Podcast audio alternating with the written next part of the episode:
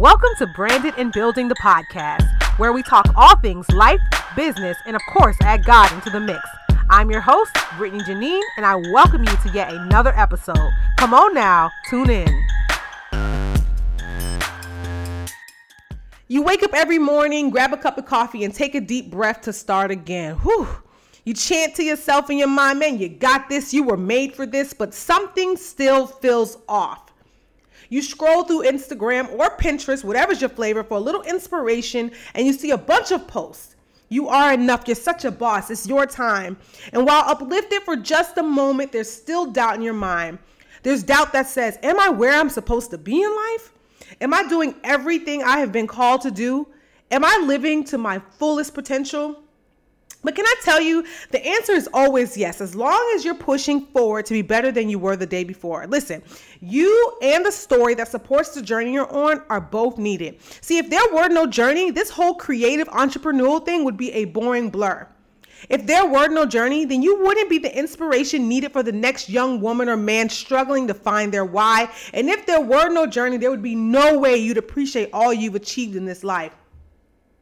When doubt comes, it only means it's time to forget all the distractions that surround you and focus on your why.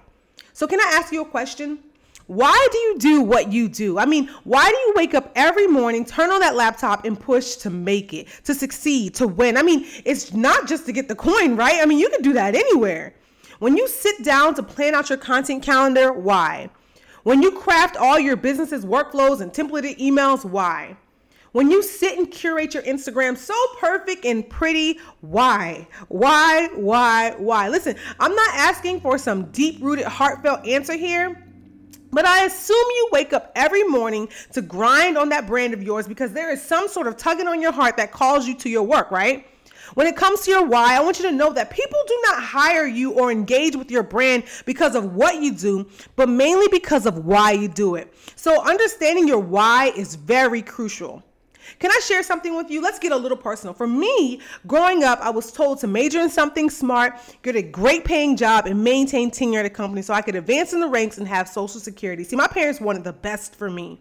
I was never really taught, you know, own your own business, explore your creative, and to monetize my passion. So I did what I knew. I got my master's, got a good paying job, and I got real comfortable. But something was always missing, and I just couldn't explain it. And even now, I can't explain it.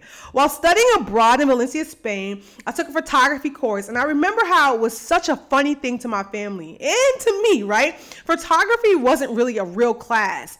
But to be honest, for me, it was the first time that I had ever tapped into my creative, and I was darn good at it, might I add.